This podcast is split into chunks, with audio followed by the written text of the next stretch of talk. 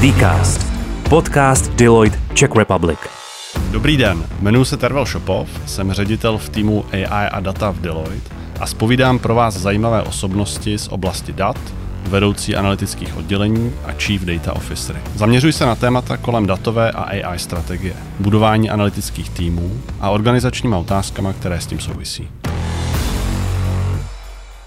Tak mým dnešním hostem je Antonín Kučera, Head of BI ve společnosti LiveSport. Dobrý den, Antoníne, díky, že jste přišel. Dobrý den, děkuji za pozvání. LiveSport je česká technologická firma, která dodává sportovní výsledky uživatelům eh, po celém světě, bych řekl. V roce 2021 jste dosáhli obratu 1,6 miliardy, co jsem se dočetl, a z toho úžasný zisk 1,3 miliardy. A jak dneska vypadá BI takovýhle firmy? BI v, eh, v takovéhle firmě má dneska zhruba 10-11 lidí a je součástí commercial oddělení a tvoří ho uh, dva týmy zhruba po pěti lidech. Já vždycky možná bych tady na začátek chtěl upřesnit to, protože lidi si pod BI často představují uh, různé věci. Někdo to má vyloženě daný hodně k těm datům a k analytickým týmům. Uh, za mě je to samozřejmě nějaký základ, který to je. Ale já BI vnímám jako takovou interní konzultační jednotku, takový interní konzultační tým, právě z toho slova business intelligence. Je to takový jakoby mozek, nebo snažíme se pomoct uh, té firmě tam, kde to skutečně v tu chvíli ta firma potřebuje. Uh, nehledě na to, jestli to jsou jakoby datové úlohy, ale to s tím vždycky hodně, hodně jako spojený. U nás uh, my se dneska nespecializujeme jenom na ty klasické analytické úlohy, nějaký tvrdý SQL jako Python, ale děláme i nějakou uh, analýzu konkurence a analýzu trhu. To znamená, podporujete ty interní komerční týmy v tom, aby měli nějakou lepší znalost o tom biznisu a dokázali se nějak rozhodovat v tom, kam se třeba vydávají, jaký nový trhy budou otvírat a tak dále? Přesně tak, my uh, jako BI jsme přímo v té organizaci nebo v té firmě zasazený v oddělení, který se jmenuje Commercial. Pod ten Commercial v dnešní době vlastně spadá BI, to je jakoby ta, jsem říkal, datová část a nějaký research, potom nějaký business development a vlastně jakoby a sales. Takže my vlastně nejen tady těm týmům, ale vlastně celé firmě se snažíme pomoct uh, se správně směrovat. Jeden z našich vlastně zajímavých letošních projektů, nebo ono je to takový business as usual, ale letos na to dáváme opravdu důraz, protože uh, přece jenom doba není jednoduchá pro žádnou firmu a musí, uh, musíme se i my dívat na to, kam ty prostředky nasměrujeme a kudy, kudy se vydáme, kde, kde vlastně uh, by to pro nás bylo nejlepší. A tam my se teďka snažíme pomoct, řešíme nějakým způsobem tu globální expanzi a snažíme si ji právě řídit pomocí dat, pomocí různých nástrojů, pomocí dat nejenom těch interních, který nazbíráme, nebo my tomu říkáme interní data, ty, které nazbíráme uh, z těch našich aplikací a ochování uživatelů, ale snažíme se dát na jednu hromadu a propojit ty data právě s datama zvenku, s těma externími datama, který ne vždycky můžete jednoduše sehnat, který ne vždycky můžete jednoduše automatizovat. Ještě v té samé kvalitě a v tom samém formátu. Přesně tak, takže je to mix různých druhů dat. Eh, my jsme vlastně s těma externími datama, nebo tady s tímhle tím mixem začali někdy dva, dva a půl roku zpátky, kdy jsme si řekli, že vytvoříme takový interní produkt datový, který bude právě pomáhat se té firmě rozhodovat. My samozřejmě můžeme, nebo tyhle data jsme mohli kdykoliv získat ad hoc, ne, všechny, samozřejmě my jsme si časem přicházeli na to, že eh, tyhle data jsou pro nás, eh, mají větší smysl, tyhle zase nám nic moc neříkají, nějakam nepomůžou. Co bylo ale zajímavé je to, že když jsme ty data začali dávat dohromady, tak začalo být trošku výzva to, jak ty data vlastně správně třeba například vizualizovat, jak některé ty data automatizovat, protože máte data, které jsou třeba typicky nějaký demografický údaje, který není potřeba aktualizovat týdně, měsíčně. Jo, kde, jak je velká třeba populace v některých zemích, pro nás není klíčové, že se tam mění o pár desítek tisíc nebo stovek tisíc, ale v, v obrovských zemích, jako v Indonésii, je to vlastně fluktuuje nahoru dolů a pro nás je spíš uh, zajímavý aktualizovat ty údaje, který má smysl aktualizovat pravidelně. To znamená, to jsou třeba data o naší konkurenci, jsou to data o, o tom třeba, jak naši uživatelé se v těch daných zemích chovají, jaký máme třeba revenue, nebo jaká je struktura revenue z těch daných zemích. A to všechno se snažíme pokupit, pokupit na jedno místo. Jak už jsem zmínil, začali jsme s tím zhruba dva roky, dva roky zpátky. Až teprve nedávno se nám podařilo ten tool dát ven mezi uživatele. To ušlo si dlouhou cestu nejenom právě tím, nejenom už by to bylo technologicky náročné. To nebyl až takový problém. Problém byl vlastně, že my jsme si tím časem přicházeli na to, co ta firma skutečně za, za, potřebuje, eh, na které věci se potřebuje dívat. Bylo tam pak hodně, hodně zajímavý vidět ten feedback od těch uživatelů. Takže vlastně já jsem si z toho odnes to, že je vždycky dobrý ty věci prostě iterovat pravidelně s těma uživatelema. A myslím teďka ty interní uživatele, ty BI uživatele. Takže my jsme to s těma lidma validovali, co my jsme dělali, tak samozřejmě jsme v průběhu ty data využívali. To znamená, jako BI jsme ty data měli po ruce. Co nám to přineslo, je to, že nám to neuvěřitelně zrychlilo to, jak se dneska můžeme dívat na jednotlivé trhy. Dřív to byla otázka, že se někdo třeba ptal, co ta Nigérie, nebo co Kenia, co Indonésie, co Brazílie. Jak to tam vypadá, je to pro nás zajímavé, co konkurence. Jsem si říkal, dobře, ale vydrž chvilku, zadej nám to nějaký, při nějaký datarek, ve smyslu, na to podíváme. A teď nám ty data někde zůstaly, jo? třeba máme Confluence, používáme, tak tam to někde leželo a pak přišel někdo a říkal, abyste vlastně zjistili, že vůbec takováhle věc jako probíhala, tak to musel někdo jako hledat. Dneska vlastně, když jsme data začali pokupovat dohromady, tak jsme vlastně zjistili, že my už nepotřebujeme tu analýzu dělat znova a znova. Že už ty data máme na jiný hromadě, takže to byla otázka vlastně v tu chvíli třeba nějakého jednoho SQL kódu, který vám vrátil 30 metrik o té dané zemi.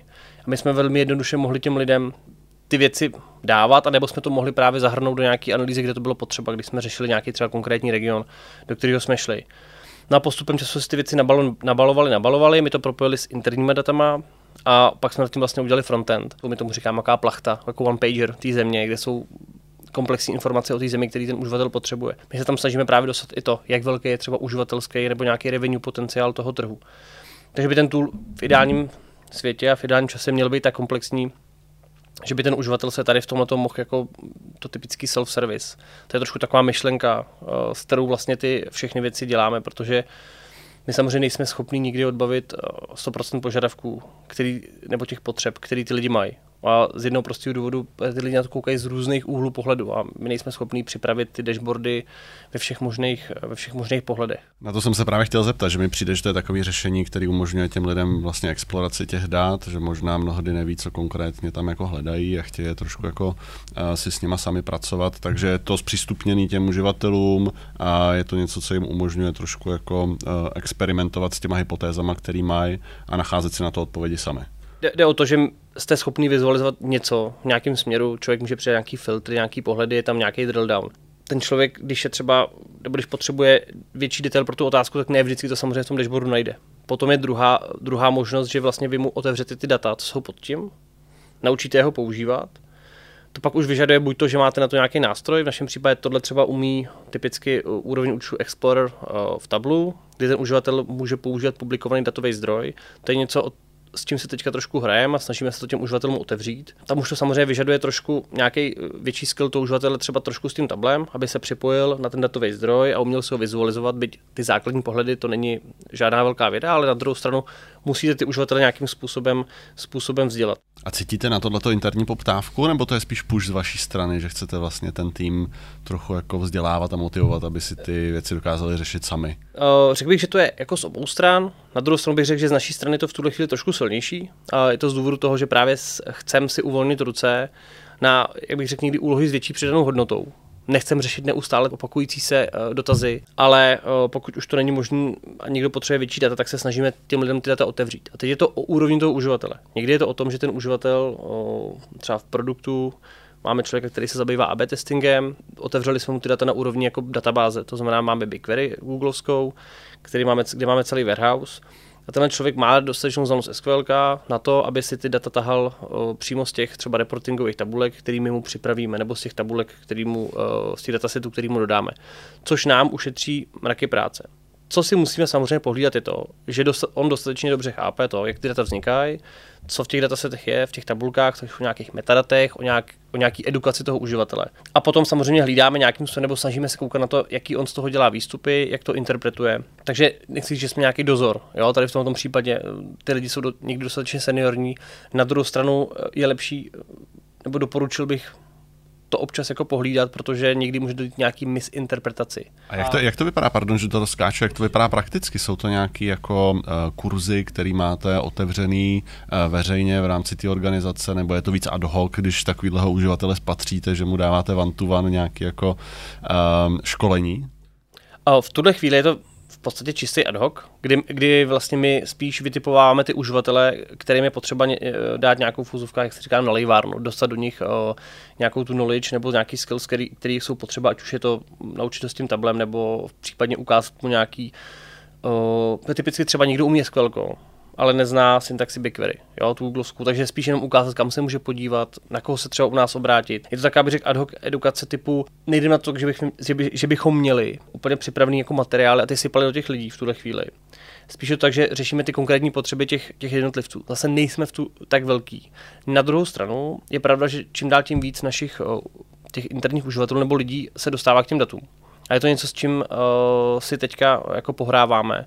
A na letošek bych chtěl rozjet nějaký data literacy program, abychom ty lidi na těch jednotlivých úrovních trošku víc edukovali, protože sami vnímáme to, že tam je prostor pro to, aby třeba líp nebo lépe využívali to tablo, ten nástroj, protože sám o sobě umí, umí nějaký, uh, nějaký věc, nějaký alerting, dělání třeba vlastních pohledů, tam vidím prostor, vidím prostor pro tom pro ty advanced uživatele, typu Explorer, typu umíš SQL Tady jsou třeba data, na které se můžeš podívat, což pak zase vyžaduje nějaký pokročilejší školení.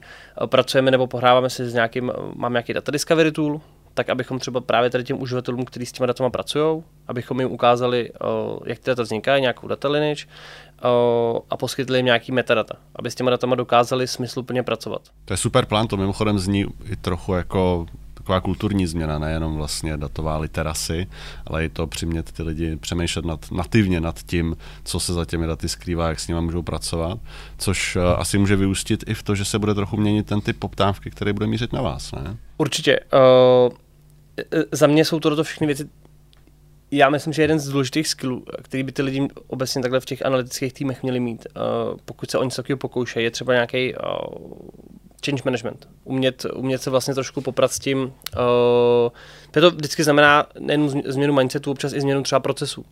Jo, by se kolega minule ptal, jestli vlastně my bychom měli navrhovat změny procesu. Já říkám, no nejsme jako procesní analytici, abychom tady modelovali v BPM, jo, BPM nějaký, nějaký konkrétní procesy. Na druhou stranu s tím, jak ty, těm lidem dodáváme v určitou chvíli nebo v určitou chvíli rozhodování nějaký nástroj, tak se ten jejich proces může začít výrazně měnit. To znamená, oni předtím neměli třeba ten nástroj, nebo jim ho dáme, tak oni vlastně můžou v určitou chvíli zjistit, že jejich proces mm, není tak efektivní, jak by třeba mohl být. A můžeme vlastně dospět nebo přispět k tomu, že se třeba nějaká část uh, toho procesu, který v firmě funguje, uh, může změnit. Buď je to jenom o tom, že v určitou chvíli ty lidi se začnou dívat do nějakého reportu, anebo úplně změní třeba celý to třeba překopou. Jo, to se nám taky, taky občas stává. Obecně je to celkem, celkem prostě výzva, protože ty lidi chodili s nějakýma problémama nebo s nějakýma requestama. Samozřejmě, když odbavíte ty jednoduchý tím, že vydáte ven ty data a ty lidi k tomu budou mít přístup, tak se na vás začnou zase valit jiný dotazy, které můžou být spojený právě s tím porozuměním těm datům, interpretaci. Může to být taky o tom, že začnou chodit víc pokročilejší dotazy, který my nejsme schopni odbavit, ale zároveň ten uživatel zase nemá schopnost si třeba ty data v nějakém SQL nebo v nějakém publikovaném datovém zdroji vytáhnout. Takže samozřejmě to potom znamená to, že se zase musíme tomu nějak přizpůsobit. Jo? Jakoby mám pocit, dřív jsem si vždycky myslel, že hele, uděláme tohle a budeme mít jako hotovo, si očkrtneme, jdeme dál. A pak člověk zjistí, že ono se to jako jenom posouvá v nějaký zralosti. To, nikdy to vlastně jako nekončí. Jo, ne, nevidím teďka by, jako světlo na konci tunelu, nechci, aby to vyznělo jak negativně, jo, já to naopak vidím pozitivně. Je to nekonečná cesta, která se pořád nějakým způsobem vyvíjí a mění. A ono se vlastně i ta role toho týmu mění. A teďka hodně popisujete věci, které se týkají toho vztahu mezi tím technickým BI týmem a těma biznisovými týmama. Budujete cíleně nějak ty mosty mezi těma týmama? Máte třeba vy u sebe zástupce pro jako specifické biznisové jednotky, které jsou těma překladatelema, drží tam ten vztah, nebo jak tohle to funguje? Budujeme. V podstatě skoro od začátku by se dalo říct, že my jsme byli součástí nějakého marketingového týmu, potom jsme byli součástí produktového týmu, až potom jsme se vyčlenili součástí nějakého commercial týmu a stali jsme se jakýmsi, my tomu říkáme, jaký Center of Excellence, to znamená, jak si z, z pohledu takového toho modelu toho, toho datového týmu, zasazení v té organizaci, abych to nějaký takový hybridní model. Jsme centralizovaný, ale zároveň máme specialisty, kteří uh, se v úzovkách specializují na určitou jakoby doménu, tomu říkáme, nebo oblast. Máme lidi, kteří si vyloženě věnou třeba věcem se týkají marketingu, performance marketing, kampaně, sociální média a tak dál. Potom máme třeba oddělení, který dělá content, tak máme člověka, který zase se snaží navnímat uh, třeba potřeby těch lidí, kteří tam jsou, metriky a tak dál a přináší to právě do, tý, uh, do toho interního týmu. Já to vidím důležitý ze dvou důvodů. První je ten, že nám nic neuteče v úvozovkách, to, co se děje v tom druhém oddělení. To znamená, nenabouptají nám nějakým způsobem potřeby těch lidí, kteří by se pak na nás vysypali v jednu chvíli. Na druhou stranu my můžeme skrz tady ten kanál ty lidi nějakým způsobem mentorovat, vzdělávat, posouvat, zjišťovat jejich potřeby a naopak z jejich strany oni zase mají pocit, nebo dostanou potřebu toho, že je někdo na druhé straně, s kým oni se můžou bavit, kdo rozumí jejich problematice, Eh, kdo nabere třeba jejich požadavky a eh, ty požadavky potom tlumočí do toho týmu. A samozřejmě ne vždycky to funguje v tom ideálním světě. I z těch týmů se lidi obracejí různě bokem na ty další lidi, což jako tomu asi nikdy nedokážeme zabránit. Na druhou stra- sna- stranu snažíme se uh, těm lidem i v našem týmu dát jakousi volnost toho, aby se dokázali rozhodnout, jestli tohle je něco, co je potřeba přinést do toho týmu, sprioritizovat, naplánovat, anebo je to věc, která je skutečně prioritní a ten člověk ji dokáže třeba v nějakém čase odbavit a dává smysl, že si ji prostě vezme a potom jenom konzultuje třeba s tím týmem nebo nazdílí výsledek, děláme si nějaký review v tom týmu, my tomu říkáme demo a ukazujeme si ty věci. Eh, když jsou ty věci akutnější, tak si je ukazujeme různě, různě průběžně. Jo, ale uh, takže snažíme se vlastně takhle provázat s těma jednotlivými týmama. Co ještě děláme navíc? Uh, to je to, co jsem tady zmiňoval v tom, že hledáme ty advanced uživatele. My tomu říkáme nějaký ambasadoři nebo styčný důstojník, to je jedno. To jsou právě lidi, kteří jsou schopní se sami odbavit na té druhé straně a jsou takový ty, šířej tu víru, jo, abych se představil, v křesťanství ten, byl ten uh, Cyrila metodě, který přišli k nám, tak to jsou takovýhle uh, lidi, kteří mají ty data rádi, rádi s tím pracují. My jsme většinou komunikujeme, někdy jsou v úzovkách takový tiskový mluvčí trošku toho oddělení, nebo těch týmů, s kterými se bavíme, že oni nazbírají požadavky uvnitř, nebo naopak odbavují některé požadavky přímo, přímo za ten tým. A jsou to takové naše nejlepší jako spojky. A... Takže já bych kolikrát si říkám, že ten tým vlastně nemáme o 10-12 ale někdy třeba o dalších 7-8, který jsou trošku taková prodloužená ruka. A je to hrozně důležité, protože často oni mají tu doménovou znalost oni často dokážou eh, mít ten cit pro to vlastně, jak ten výstup třeba má vypadat, nebo eh, pro to, co to vlastně celý, celý jako říká, protože ne vždycky jsme schopní, i když jsme v těch doménách trochu namočení, tak ne vždycky jsme schopní mít úplně veškerý kontext. My jsme hodně zmiňovali do posud eh, požadavky toho biznisu a úlohy, které jsou hodně takového, řekněme, deskriptivního charakteru, poskytují nějaký podklady pro rozhodnutí, ale dneska s tím vším, co se děje v AI oboru, tak eh, vlastně musí podle mě mnohem víc fungovat i takový ten push směrem do toho biznesu, aby ta organizace vlastně si uvědomila, co všechno je možný, jakým vším způsobem je možný optimalizovat ten biznis a zvyšovat jeho performance. A jak, jak vám funguje tohleto? Tlačit vlastně ty proaktivní nápady směrem do té firmy a prosazovat věci, které jdou třeba nad rámec jako deskriptivní analytiky, reportingu, BI? Jo, to je, myslím, že velmi dobrá otázka. Uh, u nás vždycky náš uh, Chief Commercial Office, pod kterého spadáme Lukáš Raška, tak vždycky říká, že je to o tom nebejt jenom reaktivní, ale být zároveň i proaktivní. Mně se tady to hrozně líbí v tom, že uh, ta reaktivita je relativně jednoduchá. Si můžu někde čekat na to, co přijde, na to komunikuju s těma uživatelem a nějaké vzdělávám, což už je trošku proaktivita a čekám na ty požadavky a sbírám to a vlastně můžu jít s dobrým pocitem domů, že jsem udělal všechno pro to, aby se ta firma posunula. Na druhou stranu já hrozně lidi nabádám v nějaký proaktivitě.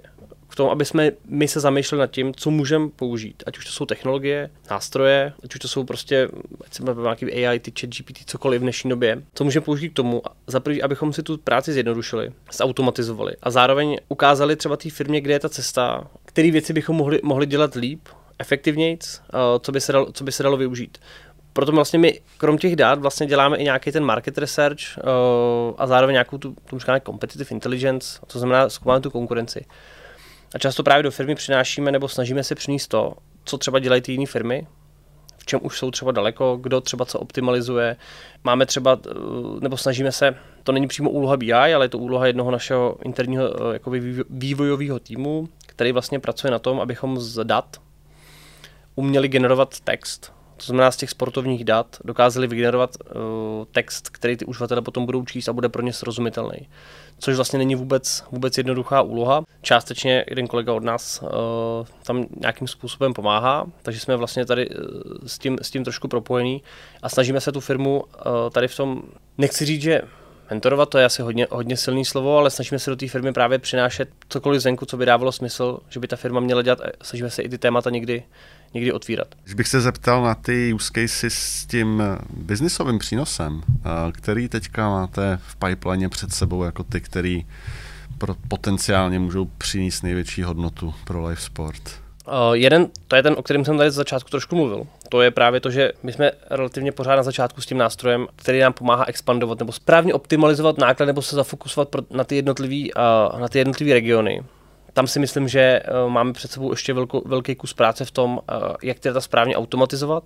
To je taková jedna z těch, z, těch, z těch úloh. Co tam potom máme, je třeba úloha data, data kvality. Protože my opravdu máme celkem dost dat, my vygenerujeme, co se týká toho chování lidí v aplikacích nebo na webech, tak vygenerujeme zhruba plus minus 2 terabajty každý den, což je zhruba v pojetí BigQuery asi 2, 2 miliardy jako řádků, který vám tam jako přitečou a teď ty data sami o sobě nemají žádnou hodnotu. Oni mají uh, hodnotu až teprve tehdy, pokud máte nějakou potřebu a začnete z nich něco tahat. Takže my je jakoby zpracováváme a sam, my máme uh, x třeba, máme dneska 60 webových uh, domén, z kterých nám tam tečou ty data různých aplikací po světě, do, do těch dat tečou různý IDčka. My potřebujeme kontrolovat to, jestli tam ty data jsou nebo nejsou. A potřebujeme nějakým způsobem vidět anomálie v těch datech. Takže náš data development team se dneska soustředí na to, nebo je tam jedna ze zajímavých úloh na to, jakým způsobem odhalovat anomálie v těch datech. Protože můžu mít nějaký assertions typu, uh, dobře, mám tady všechny projekty, třeba 60 prostě projektů a si to můžu odškrtnout.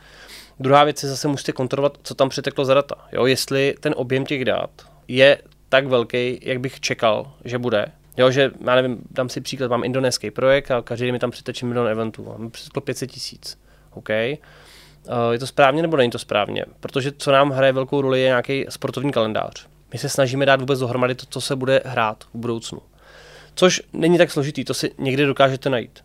Co uh, je složitý, je to nějakým způsobem uh, oanotovat. To znamená říct, jak je ten event důležitý pro daný region my samozřejmě můžeme použít něco z našich dat. To znamená, vidíme, jak je ten event navštěvovaný.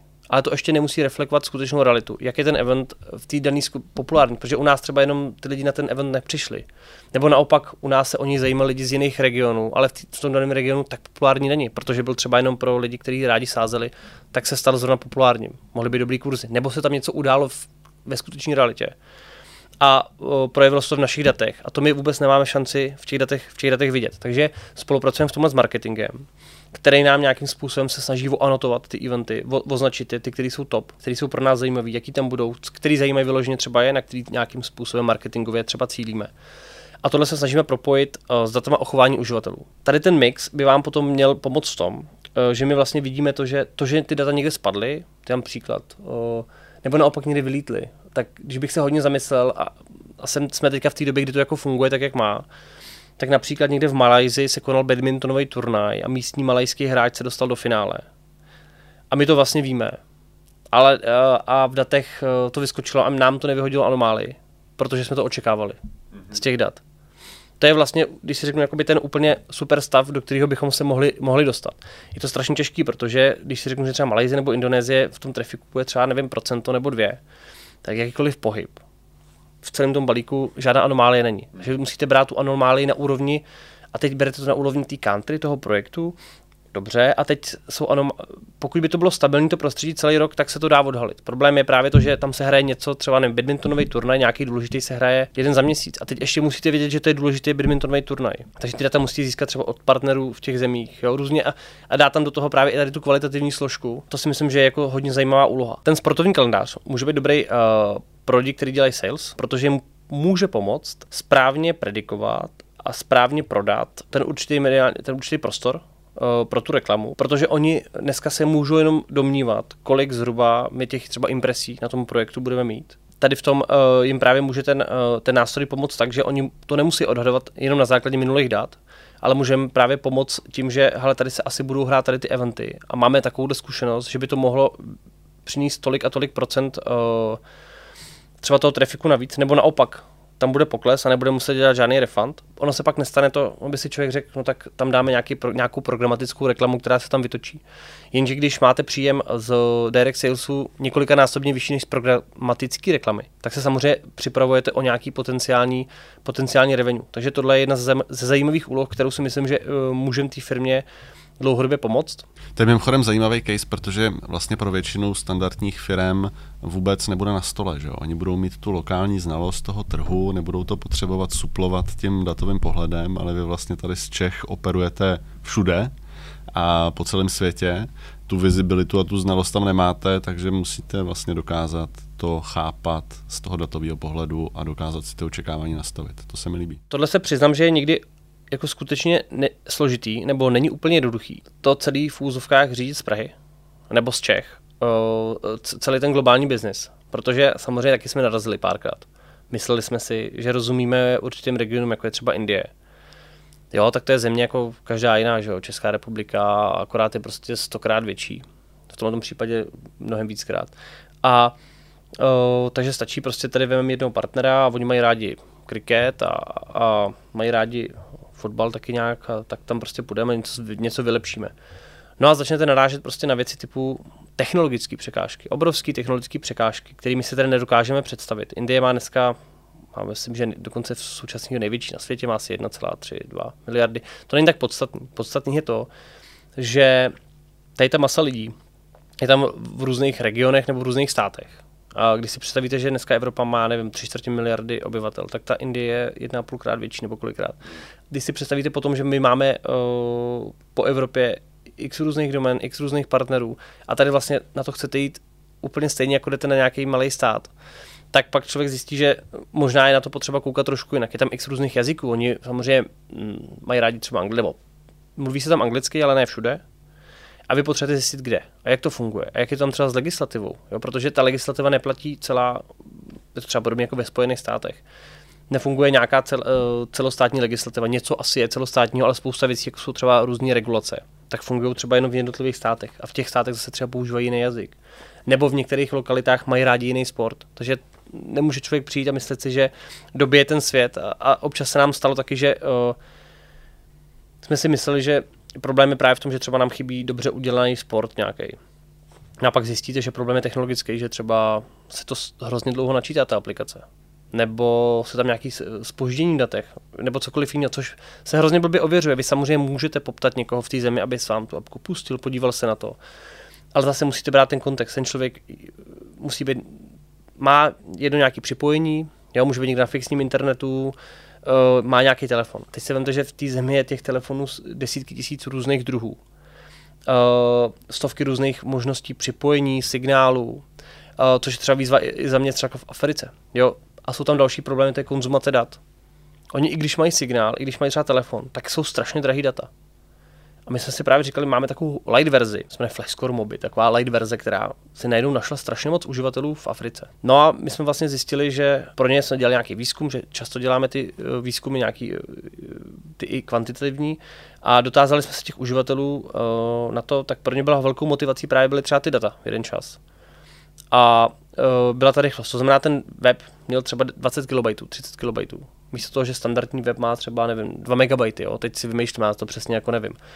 Ale byl tam zásadní rozdíl, že ty lidi si to načetli a uh, my klasicky na našem webu používáme, teď bych nechtěl kecat, nějakou javascriptovou knihovnu, která vlastně zajišťuje to, že se ten, uh, když si otevřete tu stránku, ne v aplikacích, se vám to mění, ten výsledek pořád jako probíhá. Což, což je jako super a pořád tam tečou nějaký data nějakým způsobem, uh, nebo když tam něco refreshujete. Tady ty lidi chtějí minimum těch informací, chtějí to osekaný, žádnou grafiku. Ale zároveň to pro vás jsou pořád zajímaví uživatelé, i když hůř monetizovatelný.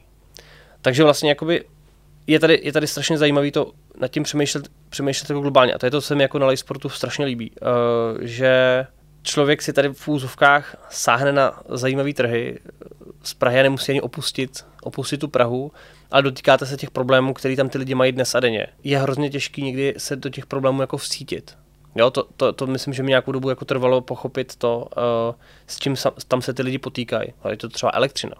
Jo, my si tady zapojíme telefon jako všude, máme tady všude pomalu Wi-Fi nebo 5G. V některých zemích taky s tím nemají problém. Jo? Není to tak, že všude v Africe není internet, vím, že třeba v Ghani nebo tak mají taky 5G, není tam jako problém. Častokrát právě uh, pak zjistíte, že tam jsou lidi, kteří já jsem zase zpětně objevil tlačítkový telefony. Jo, my máme třeba uh, dneska projekt nebo aplikaci na platformě Kaios, KaiOS, to nevím, jestli málo kdo zná, který mají třeba, buď fungují v Africe, ještě v Indii, má nějaký Geostore, mm-hmm. který má až dneska, myslím, 400 milionů uživatelů. My se usilujeme o to, abychom tu aplikaci tam nějakým způsobem jako vydali a pokusili se o, o to dobít tam ten trh. Není to, není to jako jednoduchý, neříkám, že nám to přinese jako stovky milionů uživatelů, ale ten trh potenciálně zajímavý a vlastně v jiných částech světa o tom nikdo ani ani neslyšel. Jak vlastně očekáváte, že se změní teďka uh, vaše práce a role dat v souvislosti se vším, co se děje v posledních týdnech uh, kolem uh, velkých jazykových modelů a generativního AI? Vlastně musím říct, že jsem nad tím v posledních pár týdnech občas jako přemýšlel. ať už z pohledu toho, jak uh, to můžeme použít nebo využít uh, ve firmě, ale i z pohledu vlastně osobního, co třeba pro mě to znamená, nebo pro lidi u nás v týmu, co to znamená, ať už to, jak nás to ohrožuje. A zároveň, jaký nám to uh, přináší jako příležitosti. Já se vlastně snažím, byť člověk ty hrozby nějakým způsobem vnímá, tak spíš na to vždycky koukám v kontextu těch příležitostí. To je něco, co, mě zajímá. Kde nám to může v těch datech pomoct? Když měl dát nějaký konkrétní příklady, tak je třeba v, v review nějakého kódu. Může to být v tom, že nám to může... Včera jsem viděl super příklad v tom, že lidi furt řeší, hele, mám se učit Erko nebo Python. A někdo dal skvělý příklad, hele, já jsem píšu něco v Erku, mám to napsaný v Erku, je to super, protože to umím, znám tam ty knihovny, ale na druhou stranu vím, že třeba jako Python je lepší na produkci, takže poprosil, uh, myslím, to byl chat GPT-4, to asi není teďka podstatný, poprosil ho, ať mu tu danou úlohu prostě přepíše do Pythonu. A pak říká, to super, na to v Pythonu a potřeboval bych to ještě vydat, tak mi to přepiš, uh, tak mi to udělej, co mám udělat, abych vydal Docker. Jo, a dostal se to a já jsem úplně koukal jenom jako, to bylo 10 slajdů nebo 15. Jasně, neřešil jsem, jestli tam ta kvalita toho kódu a tak dále. Na druhou stranu to už ten člověk může potom poladit, jo. Ale vlastně uh, on popisoval, že za 10 minut udělal něco, co by normálně trvalo až 2 až 3 hodiny a navíc ještě na to musíte mít tu znalost. Já myslím, že v čem to super pomůže je to, byť asi to přinese samozřejmě zase nějaký jako problémy, ale v tom, že by ty lidi mohli mít, jak si říct, konečně čas, ale konečně se mohli soustředit i na ty úlohy s větší přidanou hodnotou.